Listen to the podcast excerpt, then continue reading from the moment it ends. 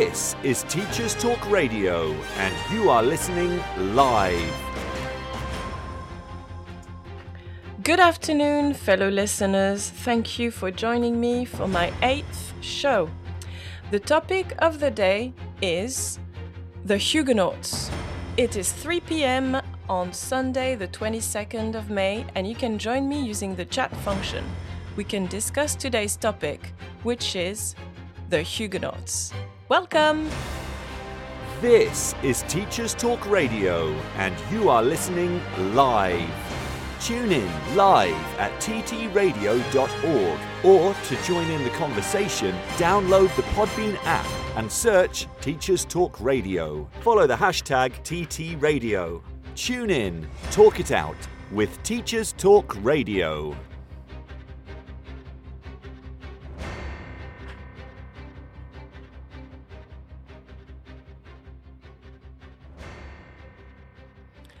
Good afternoon, fellow educators and dear listeners. So, this is my eighth radio show as a hostess. And I'm delighted to share this new exciting experience in your company. But first, I have to introduce myself. I'm a French citizen of French and West, West African ancestry. I've lived in the UK since 2008 and I'm a professional educator. I work in a secondary secondary state school in North London, where I teach languages as well as humanities. I teach French, Spanish, and geography as well as history for KS3 and 4. I have also experience as a teacher in the charity sector. You can follow me on Twitter at profprofmfl and all views are my own. Without further ado, let's move on to our topic of the day.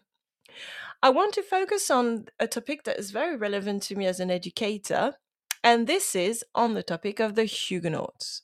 So, I'll tell you more about who they are, but first, I want to tell you, dear listeners, that this is mostly relevant to teachers of humanities, particularly history, teachers of languages, teachers of music, anyone who is interested in writing fiction writing as well as, as historical writing.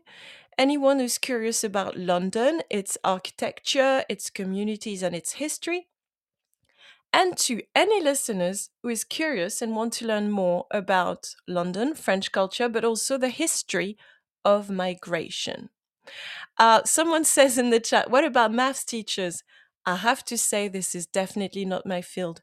So maybe I should invite a math teacher next time to help me out with a subject that I don't master at all. So, in all honesty, um, les Huguenots, uh, because this is obviously a French word, who are they? So, there is a connection to France. But first, I want to tell you why I stumbled on the story of the Huguenots and why I think it's interesting for educators to know more about them. So, first, I I discovered the Huguenots by doing some research on London London's architecture because I'm a fiction writer in my spare time and I do love to know where the buildings are from. And I did notice when I was walking in Soho that there was a few Protestant churches with um, names written in French on the facade. So as I went online, I discovered that the Huguenots were a group of French Protestants and because I teach humanities as well as languages, um, I was trying to include the two subjects and the two departments in lesson planning to make it a little bit more transferable. Uh, in a process of inclusive lesson planning, I thought, why don't I work on the Huguenots with my students? Because when you work on history and you include uh, languages, you get new transferable skills. You can add art craft, you talk about diversity, history, culture, literature, and you can obviously do what's necessary for, for your students in the view of succeeding at the exam, which is working on grammar, linguistics, syntax. And a little bit of general knowledge never hurts, as I say. So when we talk about the Huguenots in London, we deal with French culture, we deal with food and the textile departments, uh, French heritage, English literature and English painting, and I'll tell you more about it later. And also, we have a big chunk of knowledge on music and history. So for me, it ticked all my personal boxes as an educator. So, in 2011, there was the last UK census, and it said there was 86,000 people in London who had French passports. There's a lot of French people in London. It's a small minority, but you'll notice them if you walk around Kentish Town or South Kensington. You'll hear lots of people speaking French. You will see some cheese shops and some wine bars. Now, French people have a strong cultural identity and presence, but it might be a bit more discreet. But if you pay attention, you will know that there is the French embassy and um, next to and the French consulate in London next to the Natural History Museum, for instance.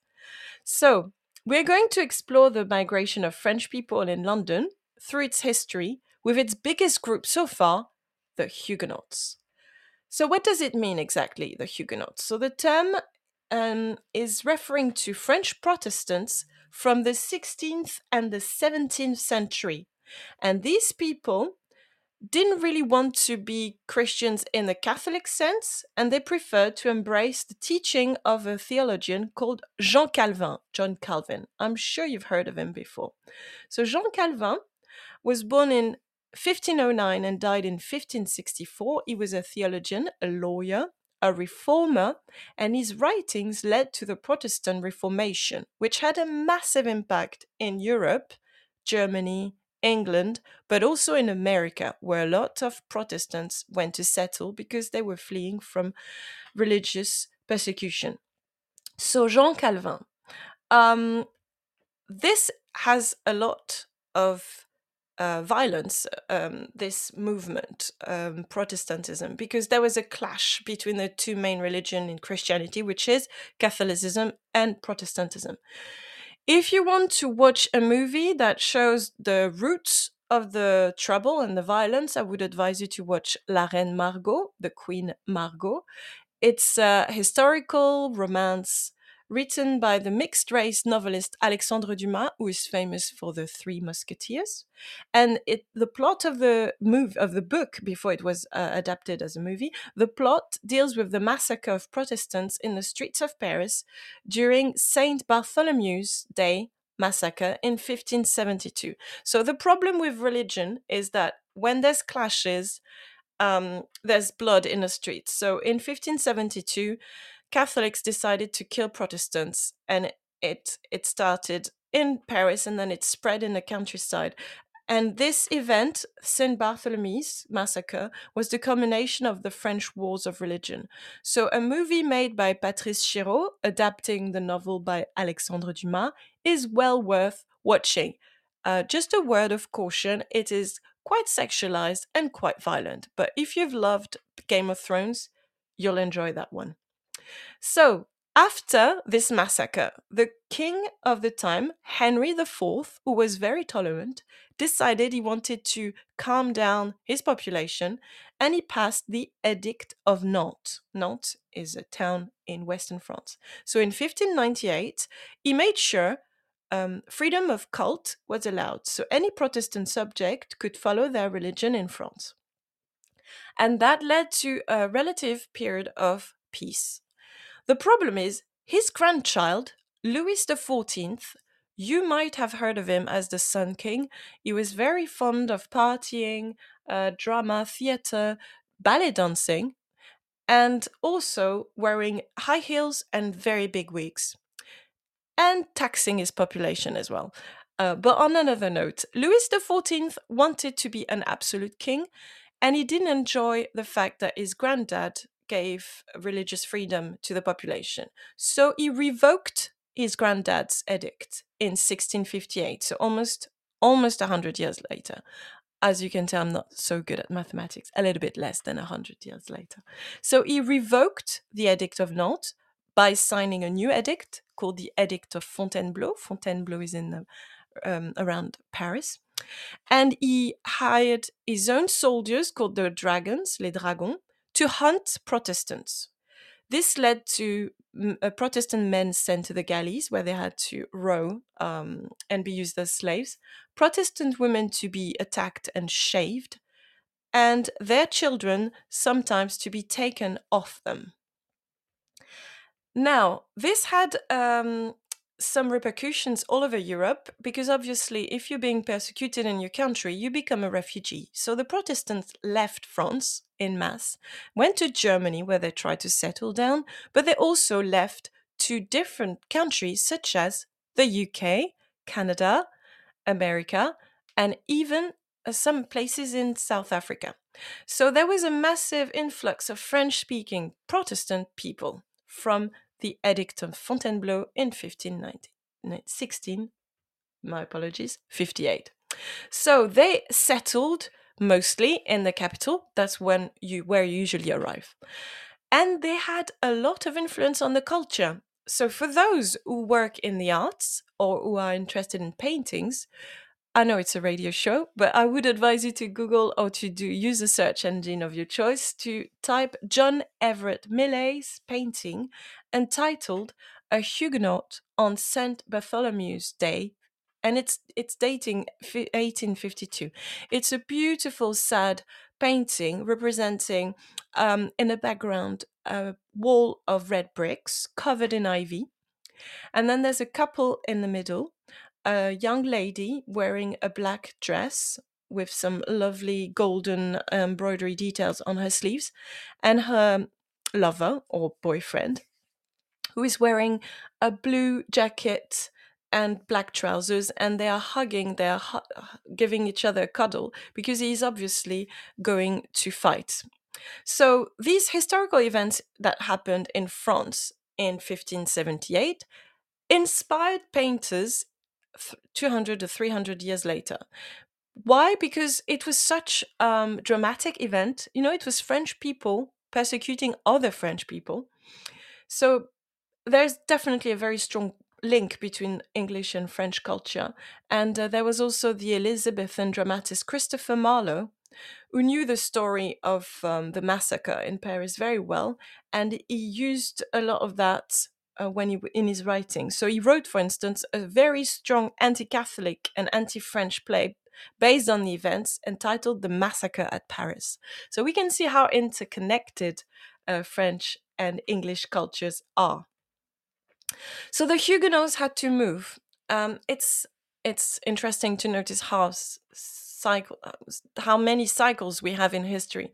We do have refugees fleeing persecutions as we speak now, and it happened for the French Huguenots. So the Great Refuge started in 16 in the 1680s, and um, I have to say, England was very welcoming for the French Huguenots. They crossed the Channel, or they had to leave from different ports, from Nantes, La Rochelle, Bordeaux, Granville, Dieppe, and Calais, and they mostly settled first in London, in Soho, and in Spitalfields.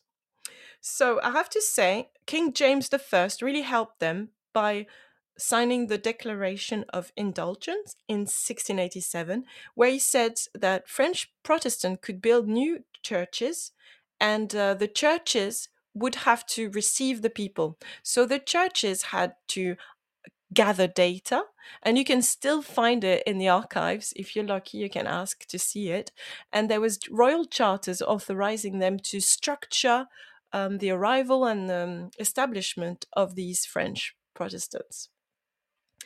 So nowadays, they're still Huguenot descendants, and you might be familiar with some of the most famous descendants of Huguenot Huguenots. So in North America, England, Ireland, and South Africa. Now I'm going to give you a few names of very famous contemporary people you might have seen um, on TV.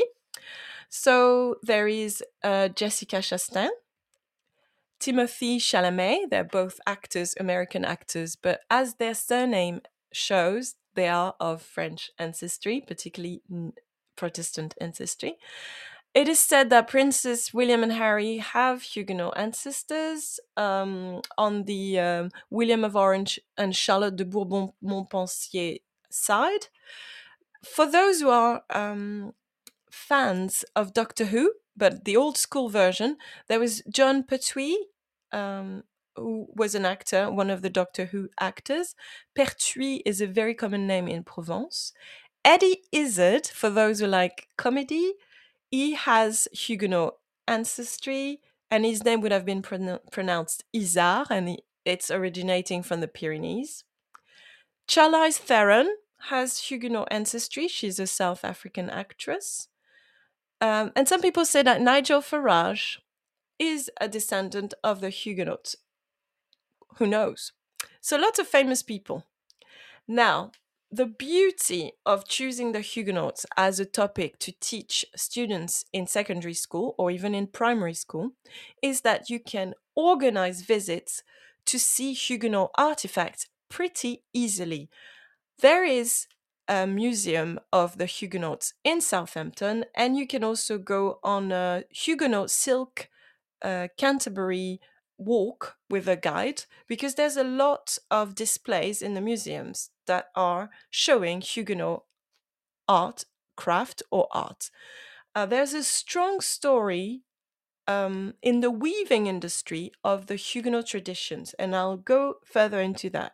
But can I just say that if you're interested in fashion, you will love to know more about the Huguenots because they did have a big impact on in fashion. And also, if you decide to go and visit London, you can attend um, one of the guided tours that our guest, the speaker of the day, is gonna talk about, and they are wonderful. So stay tuned for listening to the gentle author. He's got plenty of stories to share. Now, as I had a class of year 10, I could go quite f- quite further in the topic. So I asked them to do some research on the Huguenots. And they came out with a lot of things about fashion, the silk industry, because when the Huguenots started settling in London, they needed a trade and they brought their own skills, and they were very good at weaving silk. Um, they settled in Soho and Spitalfields, which became a um, hub of silk weaving production. Sadly, it was not an easy life. So, for the laborers, there's a saying that when they were very young, they already looked aged by the difficulty of their job, and their life expectancy was 40 to 50 maximum. So, they didn't come here to have an easy life, most of them. Now, because the Huguenots were welcome in England, they all settled in the same area at first. They quickly built a church, and you can still visit these churches, although often enough, the buildings are used for other purposes nowadays. I would advise you to start your uh, wandering sessions in uh, Spitalfields. You would start with Fournier Street, which has a French name.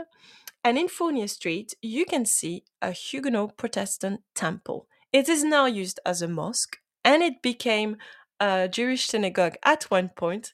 It just shows how in London there's waves of immigration and the buildings seem to still carry the um, identity of the migrants who settled. So the Huguenots in the 17th century, and then the Jewish community in the 18th century and 19th century, and most recently, people from Bangladesh in Brick Lane and Spitalfield. So on the same building, you're going to see signs of French culture and religion, Jewish culture and religion, and Muslim culture and religion. This is very London, isn't it?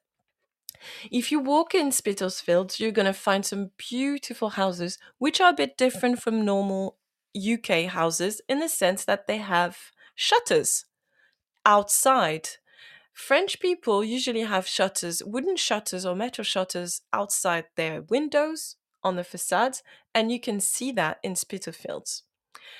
The beauty of the um, work that these silk weavers were doing in Spitalfields is sadly not a good example of how hard their lives was. If you go to the Victoria and Albert Museum, you can see the wonderful dresses and the wonderful silverware that were produced by these day laborers. They were very skilled uh, workers. Sadly, when you were at the bottom of the food chain or at the industry chain, uh, there was a lot of poverty. So there used to be uh, in Spitalfield a history of striking, violent strikes, clashes with the authorities, clashes between the owners of the factories and the journeymen because their wage was not big enough for them to be able to feed and clothe themselves. So there's a history of struggle. There was starvation wages, and um, a lot of the people who were working in these industries were suffering a great deal. If you visit uh, Spitalfields, the story of the Huguenots can't be can't be separated from the social unrest it led to, because in the 1760s um, there started to be um, another type of competition, and it was coming from India with the production of cheap cotton fabric. And this led to more unrest here. So, if you are familiar with the story of the cutters, the cutters in 1769 were engaged in sabotaging um, the silk weaving looms because they wanted to protect their industry. There was a fear of the mob that led to oppression from the um, authorities, and um, we have um, we have accounts that you can still check of people who were were fighting. There was the Chauvet workers whose homes were attacked, and um, some workers and also some rioters started to cut the silk out of the the looms. Fifty looms were damaged. There was risk of looting, attacks at night, pistols being fired in the air, and people were terrified. So living in Spitalfields might have been a very difficult um, hardship. There were also public executions at the time and hangings. And if you are very, very aware, and if you walk on um, Salmon and Ball, 502 Bethnal Green Road, you might see a blue plaque which um, commemorates the public execution by hanging of two silk cutters because they were they were prosecuted for inciting rioting. There were John Doyle and John Valine. So you can tell that the Huguenot stories has a lot of tragedies involved. Not only just leaving your country, France, escaping, um, becoming a refugee, but also trying to feed your family on, on very low wages. Some Huguenots became extremely rich, but a lot of them were not. And there was you, we're all familiar with the poverty in, in Victorian London with Oliver Twist's novel, for instance. But it is true that a lot of these silk weavers' families were suffering great deals. Um, because there was a lot of immig- immigration and people from different walks of life and different countries, in Spitalfields, the first soup kitchen was opened. So you might think, oh, this is very charitable, this is lovely. Um, the founder of the first soup kitchen was Patrick Colquhoun in 1795. So he wanted to avoid the Huguenots from being inspired too much by revolu- revolutionary France. So it was a preventative measure on his side to calm the, the mob. So he thought if I give them bread, no circuses, but bread only, they might just come down. So you can see that the soup kitchen starts with a good idea, but it's actually a political tool for preventing um, social unrest and, by definition, keeping the status quo and keeping the poor in their condition. Let's just remember, as an aside, that Patrick Colquhoun was also a, a slave owner with a Jamaican sugar plantation. So I don't think his um, charitable credentials are very high. So the French soup kitchen, because there was one offering food for French uh, descendants, was located at 115 in Brick Lane, and it um, originated um, in 1797, and it was called La Soupe, obviously.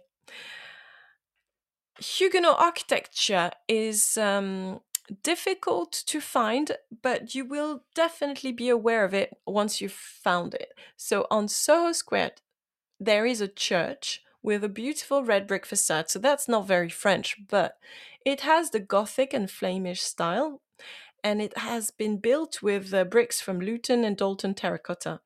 And his, um, the designer was William Aumonier. He was a Huguenot, which means that he was born in England, but he had Huguenot ancestry and French ancestry. So the this building is great, and you can visit it with um, your students if you want to organize that. I checked the website; it is available for visits.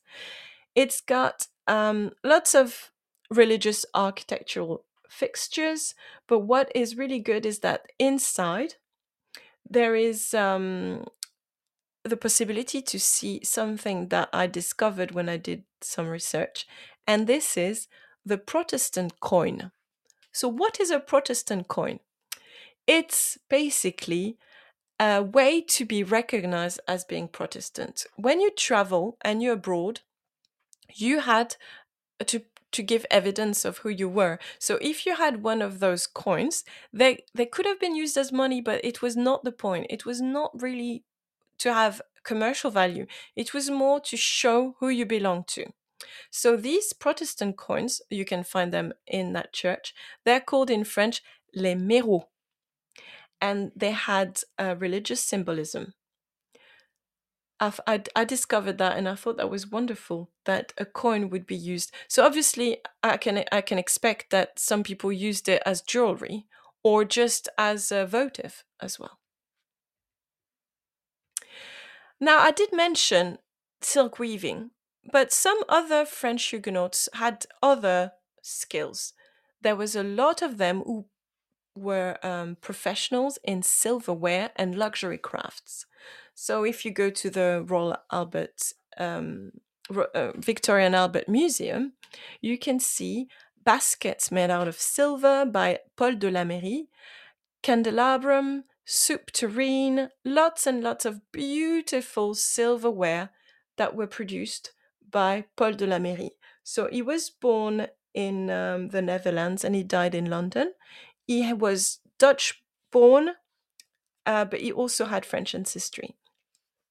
And he was very famous goldsmiths and he made a lasting impression on silverware and style.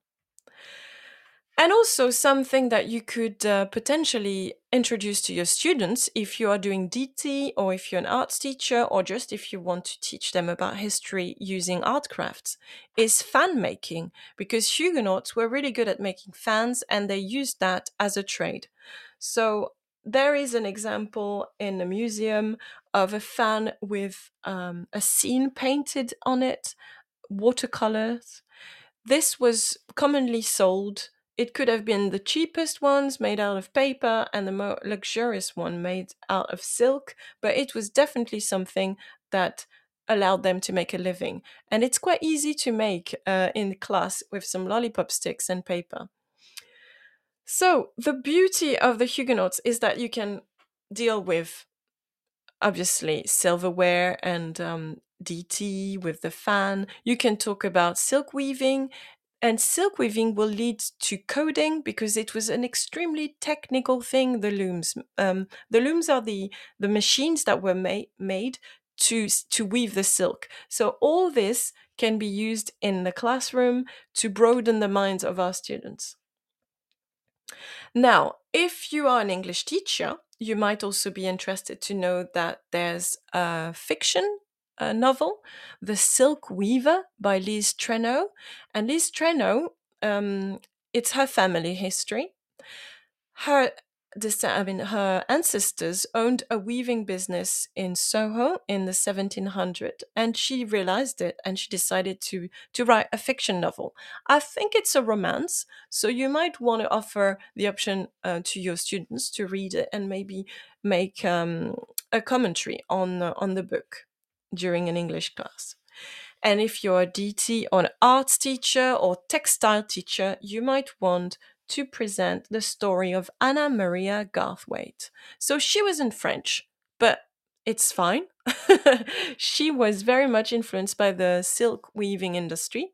She was a um, single woman who decided in her late 30s, so quite an advanced age for the times, to become an independent um, designer. So she moved to London.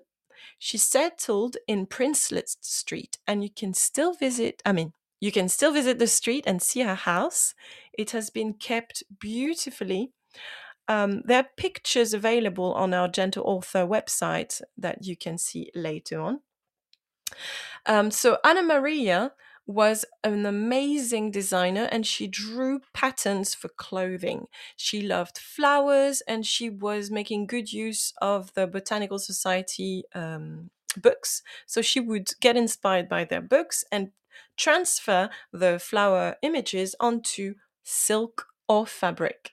She has produced over a thousand patterns, and that's maybe where a maths teacher might be interested into that. But it to create patterns, you need to have a very solid mathematical knowledge that is akin to coding. And you'll be surprised to know that the current owner of the house that belonged to Anna Maria Garthwaite on Princelet Street in Spitalfields is someone who made a fortune in the coding industry, the online one. I, I love that link between a lady starting a business uh, in the 1700s and then someone doing something similar but online many, many uh, years later. I find it fascinating. And if you love dresses, as I do, you can go to um, the Royal uh, Victoria and Albert Museum and see her dresses because there's a mantua, which is a type of gown that is very wide to the sides. Um, and it's made out of silk and it was um, inspired by her. So at the V&A, you can ask to see the display of Anna Maria Galbraith's work. And she was definitely a Spitalfield lady. So, as I said, the Huguenots had trades jewelry, silk weaving, silverware, but also furniture making, and they brought their Frenchness to um, architecture, to interior design, and they had a lasting influence. But there were, some of them, the lucky ones, I'd say, they were also very good at banking. So we have, for instance, the Bank of England's first governor, Sir John Houblon, who was the grandson of a Huguenot refugee, Samuel Bosanquet. So they had influence on the banking industry as well. Interesting, isn't it? Now, also, a little bit further away from Spitalfield, there's the Sutton House in Hackney. Very, I, I really recommend you visiting it. It's a beautiful house. If you're interested in ghost hunting, it's supposed to have a few ghosts in there. And um, the Sutton House was um, the residence of two men, Timothy Ravenhill and George Garrett, in 1752. They had split the house in several build, several flats, I would say, and these two neighbors really disliked one another. So they were described as, I quote, an unhappy pair prone to bickering and arguments. Each may have regarded the other as the neighbor from hell. So apparently, you can still hear them arguing at night if you walk past Sutton House in Hackney. I'm not sure this is factually correct, but it's always worth checking. As I did some more research on um, French migrants coming to London, I also discovered a lovely lady called Flora Tristan. Flora Tristan. This is not so much about the Huguenots, but I'm just giving you resources in case you want to weave more uh, French culture into the London landscape for your lesson planning. So, Flora Tristan was an early feminist, and um, I'm a passionate feminist, so I think it's always great to talk about these ladies who were the first ones to do so. So, she wrote Promenade dans Londres, an account of her walking in London. So, she was a coming here in a Victorian London, but she was also describing the architecture and the people. So I think it would be a great thing for any A level students who wants to do their own project and research. So Flora Tristan, Promenade dans Londres. And because I know the editor of this book, I'm just going to advise you if you're interested in French culture, the story of Alexis Soyer. Alexis Soyer was the first French superstar chef. So forget about Gordon Ramsay, forget about um, Jamie Oliver. Just think about Alexis Soyer. He was a cook, he was a chef, he was an entrepreneur, but he was also a Crimean war hero and someone who tried to help the Irish people were dying during the uh, potato famine. So please, please, please check out this book, Relish. It's called Relish, and it's about this fantastic French chef who lived in London, and he's buried at Kensal Green Cemetery if you want to visit his grave. So we have a lot of history of French people coming here, making lives in London, bringing their arts, their skills, their knowledge, leaving their marks. You can still see Alexis Soyer's grave. You can still see the houses with shutters in Spitalfields. You can embrace the culture and what they brought with them. So, definitely something to investigate for history teacher, for English teachers, and for anyone who loves to know what happened before our times. So, when I introduced the Huguenots to my students in year 10, I gave them resources and I also told them to watch documentaries. There's a great Arte documentary on YouTube. Remember, Arte is um, a channel made by the French state and the German state to encourage cooperation between the two nations. So, it's a great documentary about how persecuted the, the Protestants were and when they left to go to Germany, they were not always welcome either. So um, I gave this assignment to my students. I told them choose an aspect of the Huguenot story that interests you, do some research, create a PowerPoint, add illustrations, and present it to us back in class. And I got some beautiful examples. So one of my students chose la mode, fashion, and she realized that there was um, a a fashion designer, Lee Ault, A U L T, who realized she had Huguenot ancestries, and then she designed a dress inspired by the silk weaving traditions. I got students who were really interested in the St. Bartholomew's massacre because, you know, it's gory, it's violent, and it's dramatic. And I had some who were more interested in the um, in the migration and the fact that some people had to hide in wine um, um, I forgot the word, barrels in wine barrels, emptied one, obviously. They had to hide their children to make sure they could be free to escape and go across the channel. So a lot, a lot of research potential. Now, I did mention that the music department could find something great to do about the Huguenots. And it's true because there's Jacob Liebman Beer, who was born in 1791 and died in 1864. So he, he could have potentially met Huguenots. And he, he was called Giacomo um, because I guess when you when you make your your name sound more Italian, it's better if you're a music composer and you write operas. So um, Jacob Liebman Beer was also Jewish, and I think um, that may be what made him so interested in the plight of the Huguenot refugees, because in the Jewish consciousness, being um, uprooted is something that they know deeply. So he might have found an affinity in the plight of the Huguenots. So he wrote an opera called Les Huguenots, and um, it was played in Paris in 2018. And it's a beautiful opera. And I kid you not, I played the first 15 minutes to my year 10s. So imagine a class of 15 year old students. Um, most of them really like trap music or hip hop, and I confronted them with an opera in French. And well, they listened to it. And we even did a listening exercise. I gave them lyrics with missing words. And it's a beautiful song. It's called Ô beau pays de la Touraine. And they did it. So it just shows whatever the audience, if you present it in a way that's respectful and um, adapted to your to the skills of your audience you might inspire them. So there is a beautiful video on youtube with lisette oropesa who is a south american singer. She is absolutely stunning. Please listen to it if you have the time. Lisette oropesa in the huguenots opera because I try to use different style. I use music, I use paintings, I use art crafts. I also did show my students some paintings. There is the Emigration of the Huguenots by Jan Antoon Neuhuys, who is um, Dutch painter.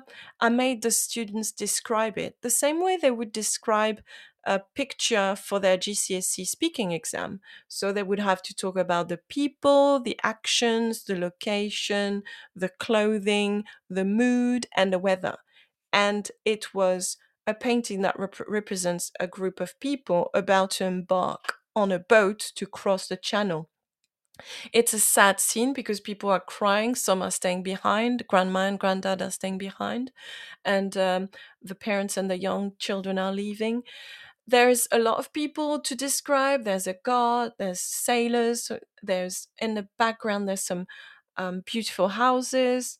So there was a lot to say, and even if it was in French, they were able to come out with some lovely sentences. So please don't think we sh- we need to only use uh, exam board provided pictures. We can use paintings to do photo description for our um, speaking practice for GCSEs.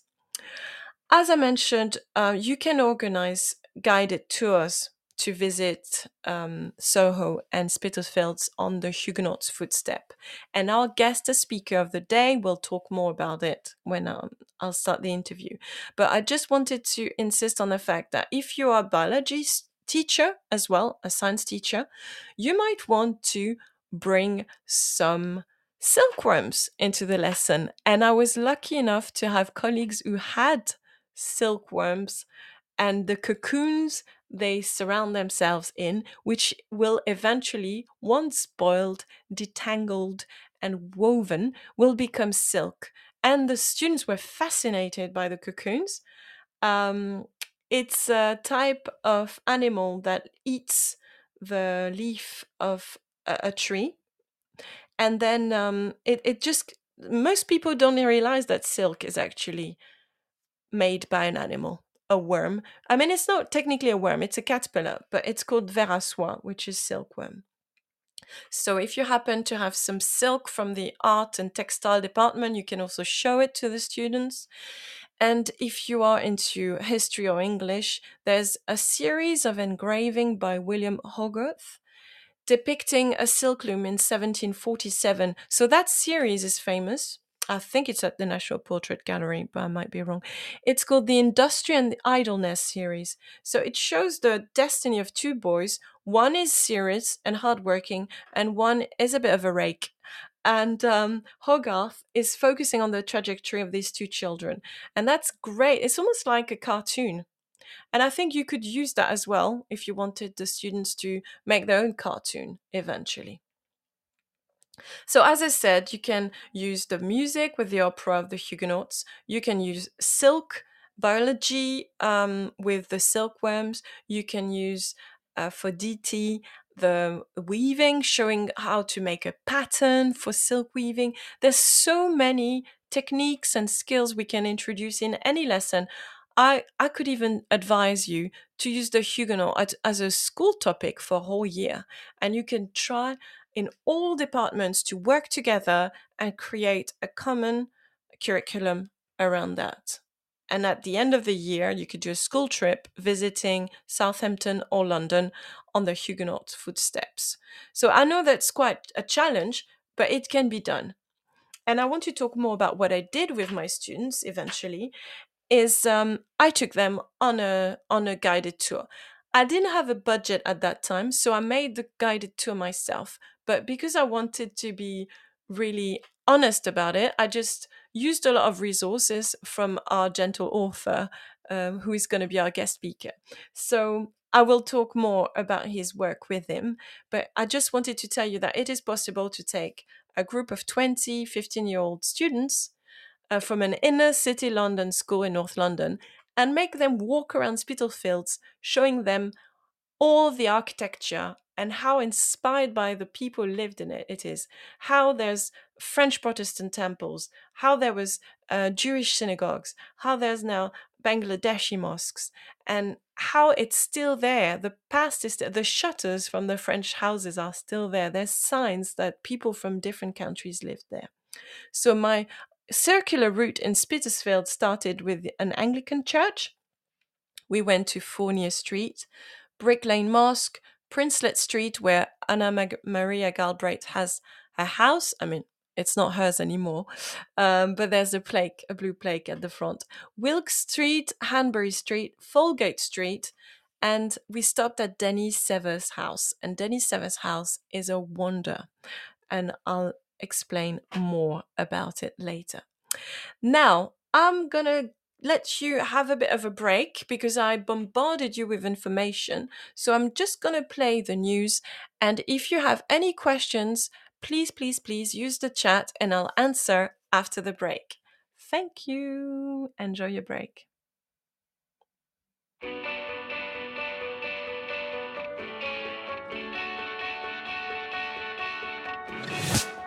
This episode of Teachers Talk Radio has been made possible with support from Witherslack Group, the UK's leading provider of SEN education and care. They're here to support you too through an ever growing offer of free resources, including webinars, podcasts, articles, and events aimed at supporting teaching professionals like you. Visit their website at www.witherslackgroup.co.uk to find out more. Imagine a world where you were free to focus on sparking curiosity in your students and giving them access to the awe and wonder of learning. A world where you were supported to deliver a truly personalised education to help all your learners achieve their potential. No need to imagine it, because that's exactly what the Oxford Smart Curriculum Service delivers. Seamlessly integrating curriculum, resources, assessment, next steps, and professional development, every component of Oxford Smart is connected and working to provide you with a uniquely coherent and responsive service that empowers you and your students with transformational effect. The Oxford Smart Curriculum Service.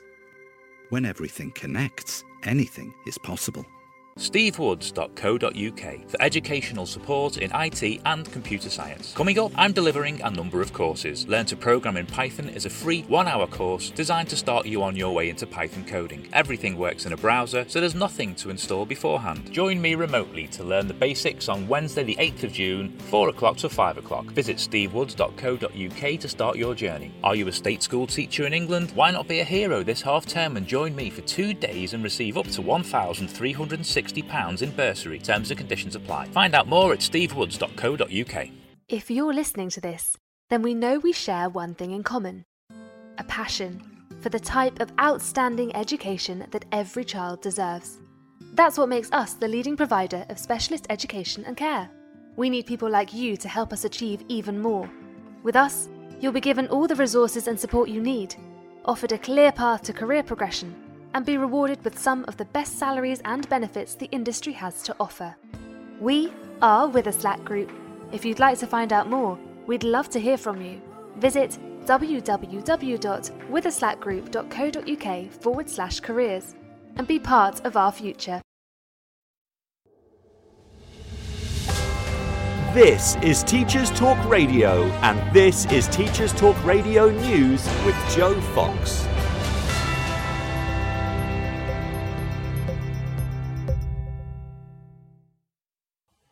Money raised through changes to family allowance in Guernsey is now being invested in cultural activities for children in the island's primary schools, according to a report from ITV News.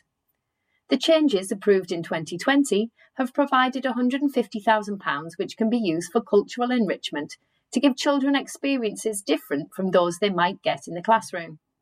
This has included an interactive science roadshow called the Science Dome, which toured the island's schools so children can learn about places and environments around the world. Kim Hutchinson, head of primary leadership and development, said, The initiatives help children deepen their understanding of the world around them. In Scotland, a consultation is being launched on statutory guidance on school uniform, intended to bring down cost and address equality issues. In an article in the TES magazine, it is reported that the Scottish Government say the guidance aims to remove the barrier to participation in learning that it says is caused by school uniform issues. Submissions need to be in by the 14th of October, and the consultation process seeks to gain the views of pupils and states that the guidance will not seek to abolish uniform, but instead wants to promote equality. The guidance also seeks to avoid the need for uniform to be purchased from expensive specialist retailers. Lancaster is one of the cheapest cities to enjoy student life, according to an article in the Lancaster Guardian. It has been named as the ninth cheapest city in the UK, costing an average of £156.20 a week. The cheapest city is Wolverhampton, with an average of £120.90 per week, The analysis conducted by the tutoring expert SuperProf examined every university location across the UK to determine where students can live at the lowest cost.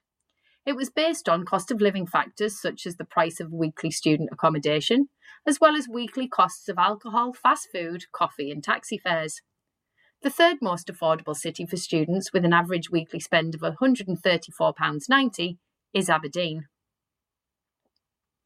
Speaking to the fifth Global Conference on the Elimination of Child Labour, Dennis Sinyolo, Director of Education International's African Regional Office in Ghana, said education is the most powerful weapon you can use to eliminate child labour. Sinyolo noted that teachers are the ones who identify those out of school and who take action, so investment in teachers was a key priority. He acknowledged that the pandemic had been a huge setback in the fight to reduce child labour, but also acknowledged the impact of natural disasters and challenging economic circumstances. The conference will end with a published document detailing the call to action on Friday. This has been your Teachers Talk Radio Weekend News with Joe Fox. Hello, fellow listeners. Thank you for listening to the news. So, I was just mentioning Dennis Severs' house before we listened to the news. So, this is to give a different perspective on the Huguenot story, and this has to be the LGBTQ perspective. Spitalfields uh, is an area rich in history uh, in, in, the history of migration, but also in LGBTQ um, important people, such as the artists Gilbert and George, but also the fascinating Dennis Sever. So, Dennis came to London uh, from New York, from America, and he was um, suddenly he came to London and he started loving the place and he bought a very, very old, very cheap house. At the time, it was cheap in the 80s, a very, very old house in Spitalfields on Forest Street. And Dennis had this idea that became literally an obsession. Dennis wanted to recreate a Huguenot house. He went as far as creating a family with made up French names and a story how they got there, what they did. And then he started to furnish his house as a Huguenot house. And he tried to go to all the flea markets and car boot sale, and he filled it with memorabilia from that era, recreating a Huguenot house. And Dennis Severs sadly died of AIDS um, in the naughty, early noughties, I think. Um, so he could never really see the success of his endeavor, but it is now a wonder. You can go and visit Dennis Severs' house, but I would recommend visiting it at Christmas time because it's lit by candlelight and it is a wonder of a house. You feel like stepping in time. It's all recreated, but it d- does feel like it's inhabited by a ghostly figure. Um, if you're into paranormal, you might love the place. If you're into history, you might love the place. And if you're into quirky, quaint, over the top, um, almost baroque interior design, you'll love the place. So please make sure you visit Dennis Sever House and check Gilbert and George, who are two uh, artists, visual artists, and they still live in Spitalfields and their studios in Spitalfields. So, as I said, Spitalfields has everything. It has the French culture, the Jewish culture, the the Bangladeshi culture, the LGBTQ um, venues or places of interest. It's perfect for having a different perspective on London. So I'm going to let my lovely speaker talk to us.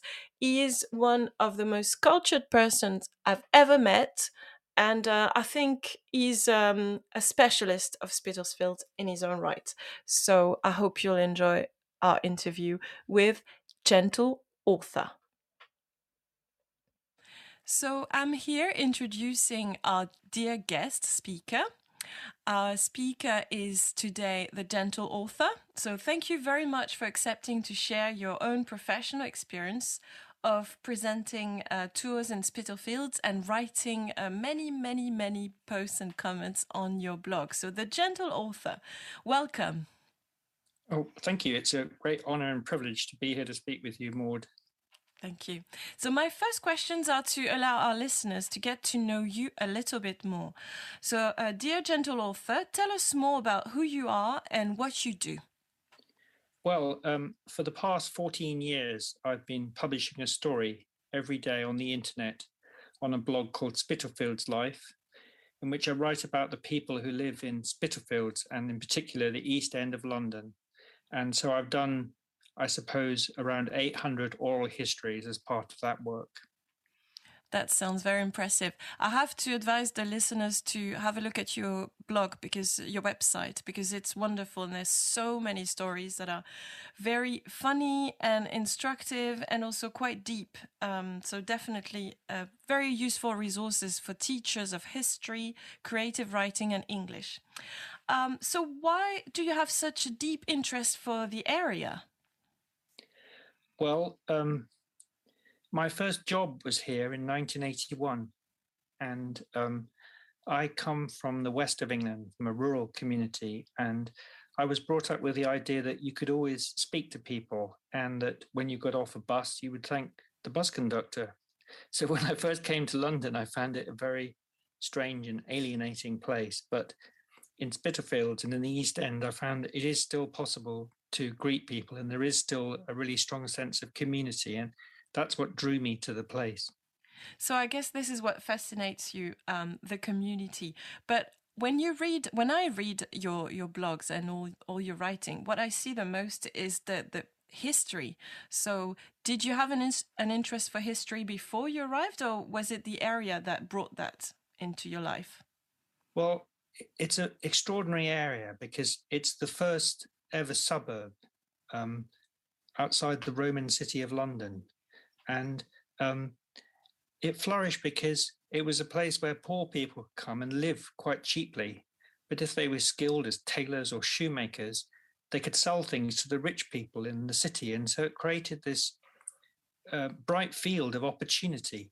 And because of that, um, migrants from all over this country and as time went by from all over the world came to Spitalfields. And so it became this extraordinary melting pot and kind of origin of really most of the culture of London. And there's something incredibly exciting about that.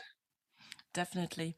So I discovered your work because I was doing research on um, the Huguenots for my lessons for my year 10. And um, I used a lot of your writing to inform my lesson planning. And I just went on a, one of your guided tours. So, can you tell us more about your guided tours? Well, yes. Um, because I've written so many stories, um, I set out to write the stories that no one else would write and to write about people that no one else is writing about. And it's meant that throughout this time, um, a lot of my stories have been used by tour guides on tours, and I often stop in the street by tours and I eavesdrop and I can hear the stories that I've written being told. And I've always taken that as a great compliment because the reason I tell these stories is because I want to re- reach them, take them out to a new audience. Um, and then one day, someone said to me that um, because of all the stories that I had, I had the possibility of creating some tours that might be that might be more worthwhile than the tours that dominate our neighborhood at the moment, which are the tours that focus on the Whitechapel murders at the end of the 19th century and that seem to glorify the um, the serial killer and, and, violence against women, really. Mm-hmm. Femicide, indeed. So, is that what informed your decision to start doing guided tours? Because on your on your blog, you do say that you have a new project could you tell us more about that new project? Well, yes. Um, I was interested in the idea of um, community tourism, whereby if you're a tourist and you're you come from the other side of the world and you come to London, that you could meet somebody who's a member of the community and you could learn about the people of the place. So I've been working with um, a number of people who live here and are part of this um, and designed this tour, um, which you came on, as a kind of route around the place. And because of all my stories, um, I know about the people who lived in all these buildings. So it's a way of experiencing a place and discovering the lives of the real people that are there, not necessarily famous historical figures, but the people who have actually made the place. So it's been a great delight to do that. But there's a kind of politics behind it, which is that um, it means that the money that the tourists spend uh, stays in the neighborhood. It doesn't go out to some corporation that's running it. And it's also a way for people who live here to tell the story of the place and to say that this is not a place that's just about shopping malls, and it's not certainly not a place that's just about the story of a serial killer. That there's so much more that makes up this community. Definitely. So there is um, a sort of educational and also political agenda to your guided tours, which I find very interesting because we do need to rethink the way we um, we see gentrification. And you you showed us in our on the guided tour I went to about fa- facadism, you know, where with the different mm -hmm. facades, and and I, I didn't know that, and I was really really interested. Could you tell us more about this? Yes. Well, um, over the last 20 years, the centres of wealth in London, the City of London, the West End, have expanded and they've expanded into the surrounding areas like Soho and Spitalfields, which tend to be conservation areas. So when they want to redevelop old buildings, the compromise arises that um, the old the front wall of the old building is left and nothing else remains.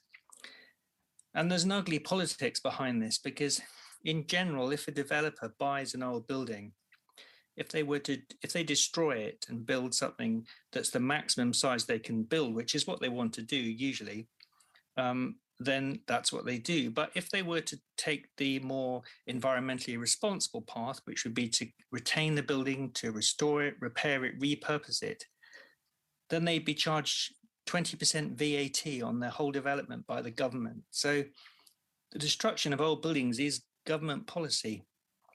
The facades are a kind of loophole because if you keep the facade, then um, you don't have to pay VAT. But I find it's something that's very patronizing and rather insulting, really. There's this idea that somehow if the front wall is kept, maybe we won't notice. and in Spitalfields, we have this building, the London Fruit and Wool Exchange, which used to be a small business centre with 200 local businesses. And when it came up, the possibility of redevelopment, the local council rejected that unanimously because we need affordable workspaces here. But the mayor of London, who's now the prime minister, stepped in and overruled that. And so they destroyed the building, released all the carbon and um, you know, wasted something that was a really quality piece of architecture. And now there's a corporate construction there with the front wall of the old building in front of it. And it has a corporate law firm taking up one floor of it. The rest of it is empty. And the ground floor is chain stores, most of, most of which are empty. Now, most of the 200 businesses that used to be in there have gone to the wall, and the only local people that work there now are cleaners. But the, the facade somehow is there to give the impression that nothing's changed, when of course everything's changed. And unfortunately, this is a phenomenon that's now right across London. What a symbol that is to have just a facade hiding an emptiness, isn't it? What a symbol of our government. Well, yes, it makes you feel like you're walking around the, the, the back lot of, an, of a movie studio or mm-hmm. behind the scenes in a theatre where um, it's just the surface of things. A ghost town. Behind it, something else. Yeah, exactly. So, what are your educational goals um, through that new project of yours? What would you like to achieve in the next five years, let's say?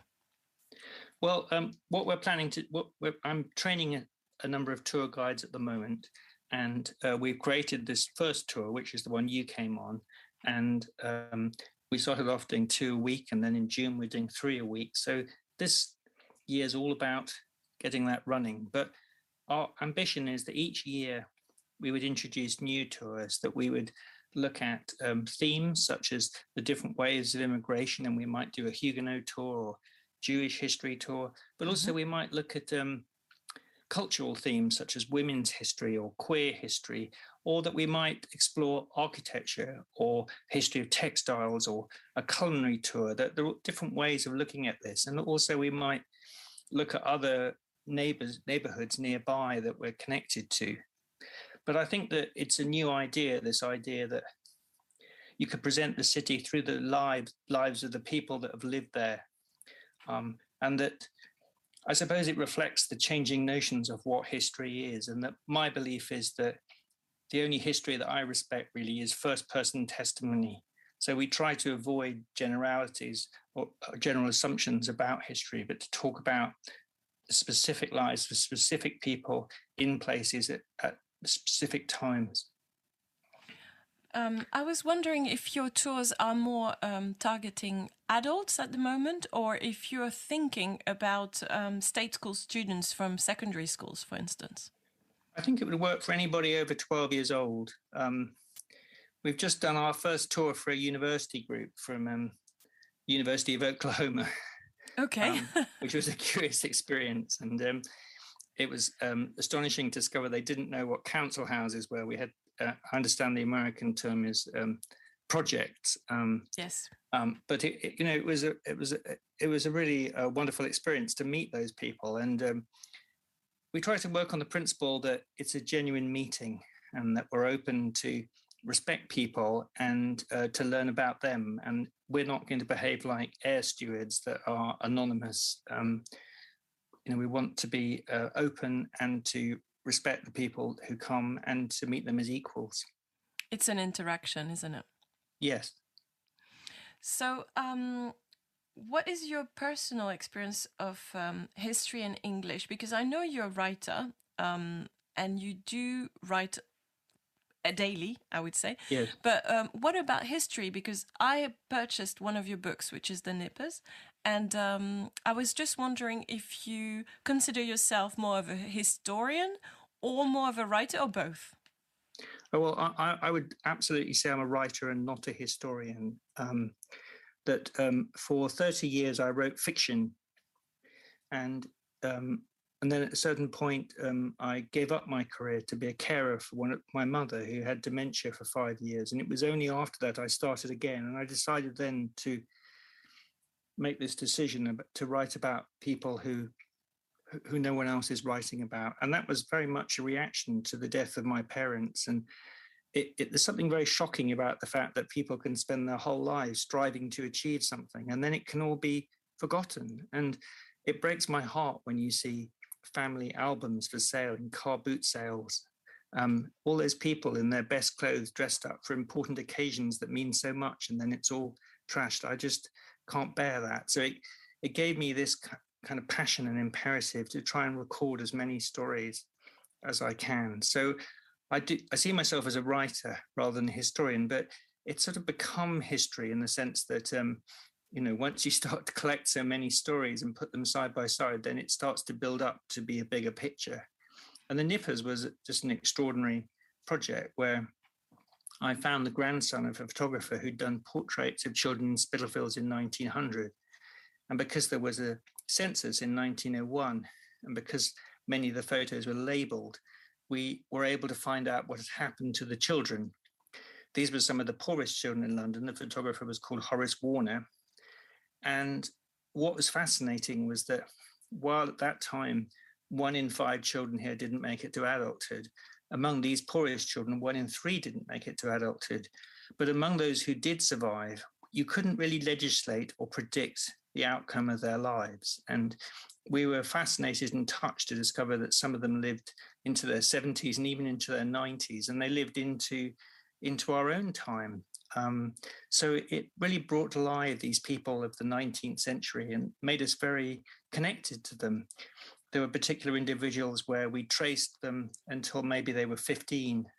And then when when the book was published, it was on the national news here, and people wrote in and said, "That's my grandmother." We didn't know there was a we didn't know there was a portrait of her, and they you know were able to learn that actually that particular individual had lived into their 80s and died in Fulham in the 1990s. So um, it was all very touching and very personal, but we also realized that it was a perspective on history, but a perspective that really resisted any generality about those people. It's a wonderful book, um, and I really cherish it. I um, also was thinking that what you're doing is very democratic because we have um, the English Heritage and the National Trust that seem to preserve the history of very wealthy people but we don't have um, the just the, the normal ordinary people's history that's protected and kept at a national level. And i think on your own you seem to be doing this. So I, I really admire um, your endeavor, you. and and this is also why I wanted to to interview you because I think it's an amazing work, and I'm sure in 30, 40 years time um, we will use your writing for history you know for for writing new history books and also for teaching students. So i think it's extremely important what you're doing Thank you. I mean, Um, I, I think that in the past, or even now, quite commonly, people, when they write about the East End, write about a history of poverty, and people are framed by their economic status. But I've tried to resist that and instead to write what I call a history of resourcefulness. That because of the economic deprivation here, people have always had to make their own lives, and that there's something really wonderful about that, and it, it's what makes this place so interesting. And um, to me, that's something to be celebrated and something that's deeply inspiring. poverty is um, making people more creative and they develop skills we wouldn't even imagine and i think it's really important to, to broadcast this so that people Yes. stop seeing it as um, as we call it you know poverty porn when we only look at the the most sad and and emotional cases whereas you you focus on on the beauty and the dignity of these people um, could I just ask you, what do you think is the most interesting aspect of the Huguenot story? Well, the Huguenots were the first refugees. They brought the word refugee in, into the language. Um, I think that um, they were clearly entrepreneurs um, and um, in many ways they're quite idealized i think as as a wave of refugees. Um people i've heard the phrase the good refugees. Um but uh, we, we published a book that really um destroyed that myth because uh, we published the biography of joseph merceron who was um the first east end gangster and corrupt politician and he ruled this place from about um 1780 to about 1820 and he got money from the government to build housing for the poor and he built that housing uh, without drains in order to save money and that's what brought the cholera and really people think that the human catastrophe of the 19th century east end was somehow organic but it wasn't. It was created by developers and in particular joseph merceron. So um, i suppose we've developed a nuanced perspective on, on, on the Huguenots because of um, Joseph Merceron. I, I I- get this feeling that um, the Hong Kongers, who are the big next wave to arrive, Yes. um, will in some ways be like the Huguenots because I suspect they're all going to be businessmen. Um, you can already sense around uh, the East End there are so many bubble tea shops opening up, and uh, hmm we're just waiting for for that to happen.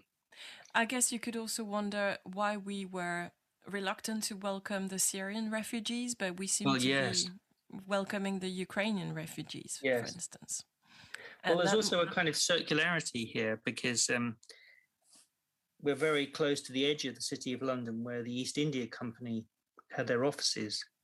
And today we have a very large, well, the Bangladeshi community is here in Spitalfields. It's the heartland of the British Bangladeshi community. And that's because Bangladesh is East India. Mhm. Uh, it's because the East India Company were there. The, the main road in Spitalfields, Commercial Street, was cut through to bring the loot that the British, that the East India Company brought from India through the docks.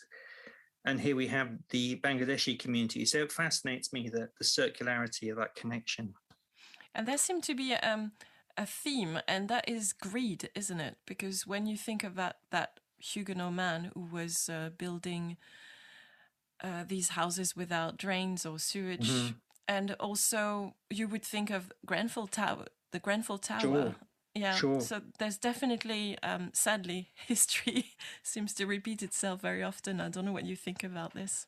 Well, yes, I think that the East End, by its nature, has always been about the small people. And um, I was involved with the founding of a union here called the East End Trades Guild, which was a union of small shops and independent businesses. And it, what happened was that through writing the stories of small shops, I realized that it was the culture of these family businesses that had created the East End. But I also realized that they were all suffering from the same thing, which was the incursion of, of um, chain stores that could pay higher rents um, and punitive business rates. And what I learned out of that was that the greater part of the economy in Tower Hamlets is the small businesses, but it's the large corporations at Canary Wharf that have the muscle. And this is true in the larger picture too, because it's the same in Britain that it's the small shops that get the punitive business rate increases, while something like Amazon can get dispensation because they've got muscle.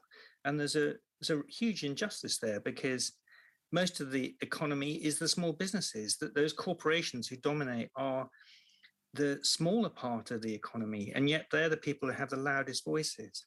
And it goes back to the east india company too because the east india company invented the idea of being a corporation. They were the first endeavor to operate across many countries and therefore not be subject to the laws of any one country. So there's a kind of sense of microcosm and macrocosm here it's the first multinational, then, I guess. Yes, exactly. Mm-hmm. So, um, most of our listeners are teachers or they are parents. What would you like teachers who might uh, use some of your writing in their lesson planning or tell the students to go and use your writing as a resource? What would you like us to do with the next generation?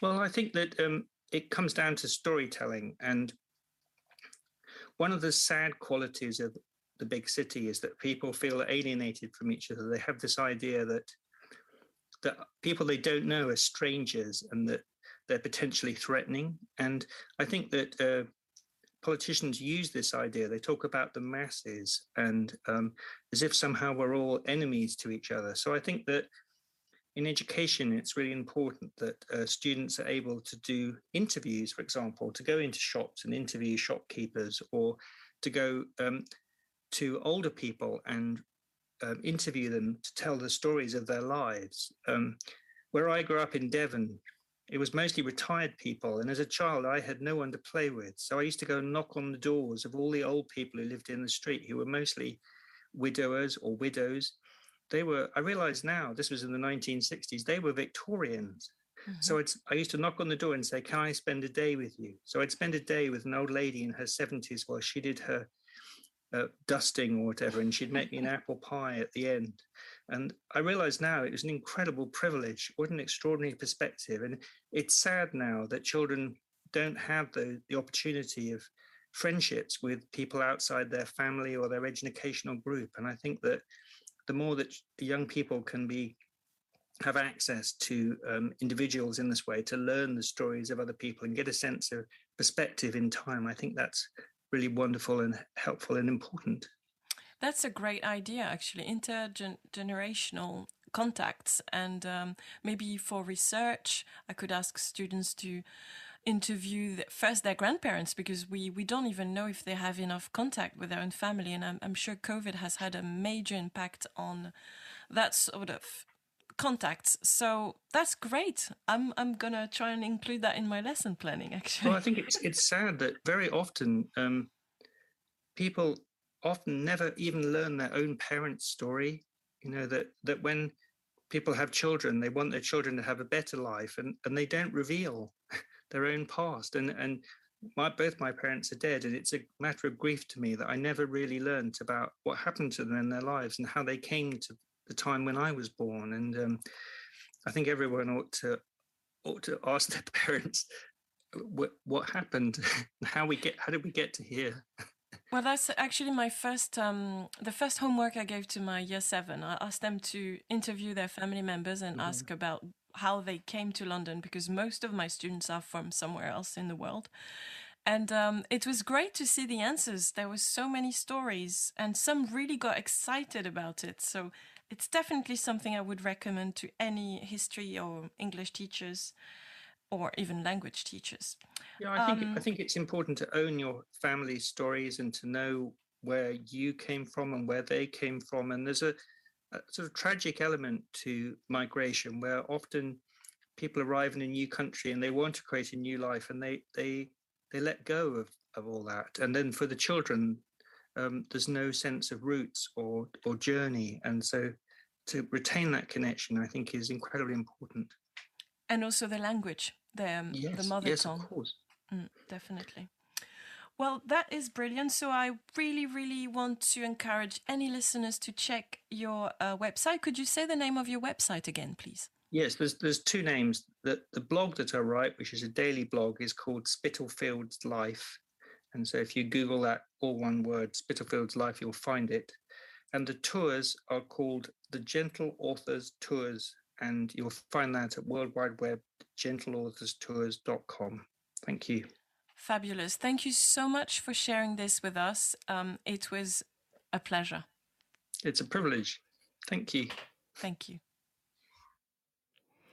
Wasn't it wonderful uh, to have the gentle author sharing his um, his knowledge and um, his research? As I was saying, uh, his website is a treasure trove of historical knowledge and little nuggets of people's lived experience. There's some very heartwarming stories, and I think he really shows that we're not just little islands. We're all connected. We are a community whatever we do has an impact on our kin, but also on the next generation. And um, the, really, his work is phenomenal. The the content, the four thousand posts, one each day over years. It, it's wonderful. So, if you want to have more idea of resources about the Huguenots, there's a thesis writ- written by um, Tessa Violet Murdoch at Queen Mary University, and she's studying over 570 French artists and craftsmen who lived in uh, London and England. You can check the Huguenot Society of Great Britain and Ireland. It's a website founded in 1885, not the website, but the society. It has resources, a library, publication, membership. Um, there are obviously, as I said, the beautiful opera, the Les Huguenots by Jacob Liebmann Beer. You can listen to it on YouTube with the singer Lisette Oropesa. There's a 2018 version that was filmed in the Opera Garnier. Visit Dennis Sever House if you are in London for one day. It's worth definitely visiting. And please, please, please share our podcast for anyone interested in art, architecture, fashion, French history, French culture, and English culture. I hope you enjoyed the show, and I'm looking forward to meeting you up again next Sunday. Thank you so much, and I will leave you with another round of the news for those who missed the news earlier. Have a lovely Sunday.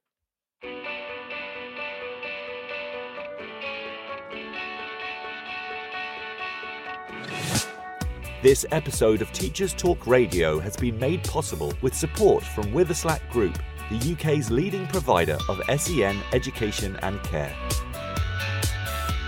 They're here to support you too through an ever growing offer of free resources, including webinars, podcasts, articles, and events aimed at supporting teaching professionals like you.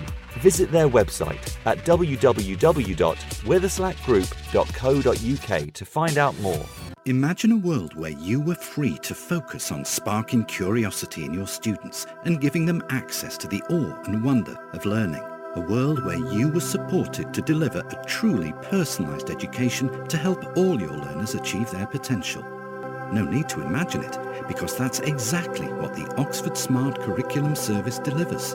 Seamlessly integrating curriculum, resources, assessment, next steps and professional development, every component of Oxford Smart is connected and working to provide you with a uniquely coherent and responsive service that empowers you and your students with transformational effect. The Oxford Smart Curriculum Service. When everything connects, anything is possible stevewoods.co.uk for educational support in IT and computer science. Coming up, I'm delivering a number of courses. Learn to program in Python is a free one hour course designed to start you on your way into Python coding. Everything works in a browser, so there's nothing to install beforehand. Join me remotely to learn the basics on Wednesday, the 8th of June, 4 o'clock to 5 o'clock. Visit stevewoods.co.uk to start your journey. Are you a state school teacher in England? Why not be a hero this half term and join me for two days and receive up to 1,360 £60 in bursary. Terms and conditions apply. Find out more at stevewoods.co.uk. If you're listening to this, then we know we share one thing in common a passion for the type of outstanding education that every child deserves. That's what makes us the leading provider of specialist education and care. We need people like you to help us achieve even more. With us, you'll be given all the resources and support you need, offered a clear path to career progression, and be rewarded with some of the best salaries and benefits the industry has to offer. We are Witherslack Group. If you'd like to find out more, we'd love to hear from you. Visit www.witherslackgroup.co.uk forward slash careers and be part of our future. This is Teachers Talk Radio, and this is Teachers Talk Radio News with Joe Fox.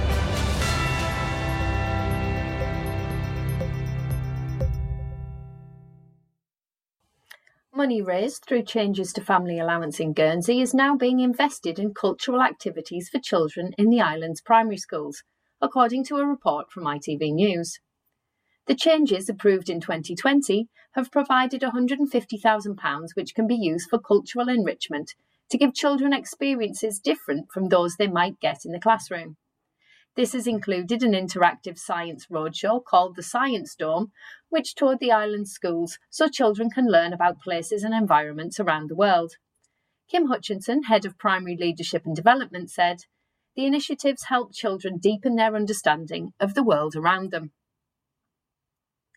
In Scotland, a consultation is being launched on statutory guidance on school uniform, intended to bring down cost and address equality issues.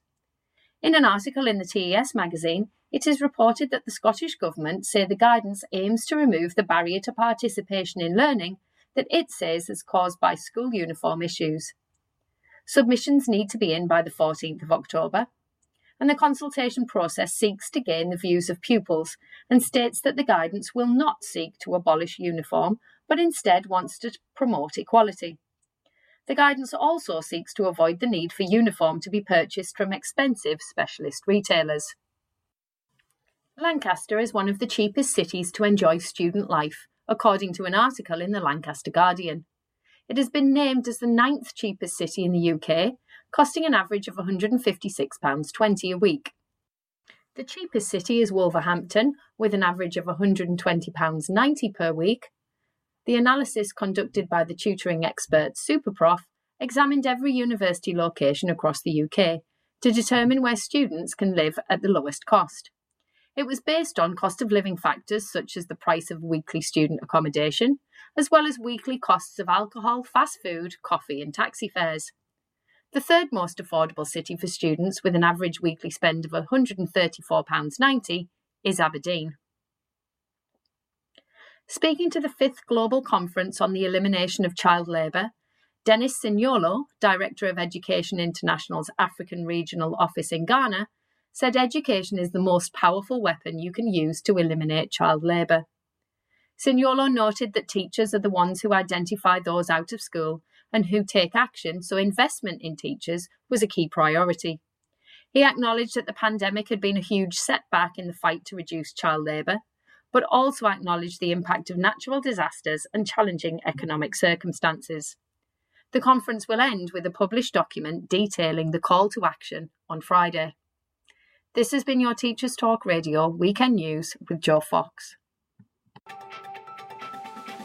This is 2 Minute Tech with Steve Woods, your tech briefing on Teachers Talk Radio. Hello, this week we're going to talk about a couple of shortcuts and hacks that can make life a little easier. This may not be as innovative as some of my past life hacks for teachers, like drinking noodles, but here are a couple of things that may make a difference to your use of media in the classroom. First up, if you aren't already riding it, get on the Wakelet wave. Wakelet is a free way to save, organize, and share content create collections of web pages, videos, and basically anything with a web address under one topic. Once done, you have a shareable link to your collection. Use it to organize your lesson, flip a lesson, or create revision collections, just to throw a few ideas out there. This next hack is one of my favorites. I love using YouTube to support learning. Not only can it help keep pace in a lesson, but also it's a great reference afterwards for pupils to refer to. My biggest gripe with it though is that pesky advert you can't skip that always decides to play when you're in full flow. Here's a secret that works nearly all of the time. When preparing your lesson, you will have watched the clip anyway to ensure it's appropriate, so just before you copy the link into your presentation or Wakelet, type this on the end and t equals 1. That's the ampersand, or the wiggly and, lowercase t, equals, and the number 1. Now copy the URL with and t equals 1 on the end, and your clip will start one second in. Not missing any content, but skipping the adverts at the start. No need to thank me. Show your gratitude with a follow on Twitter. Check out the TT Radio 2022 Twitter feed, follow us, and tell us what you want to know about tech. I'm Steve Woods, and that was 2 Minute Tech. 2 Minute You've been listening to Teachers Talk Radio. Tune in live and listen back at ttradio.org. We look forward to hearing from you next time on Teachers Talk Radio.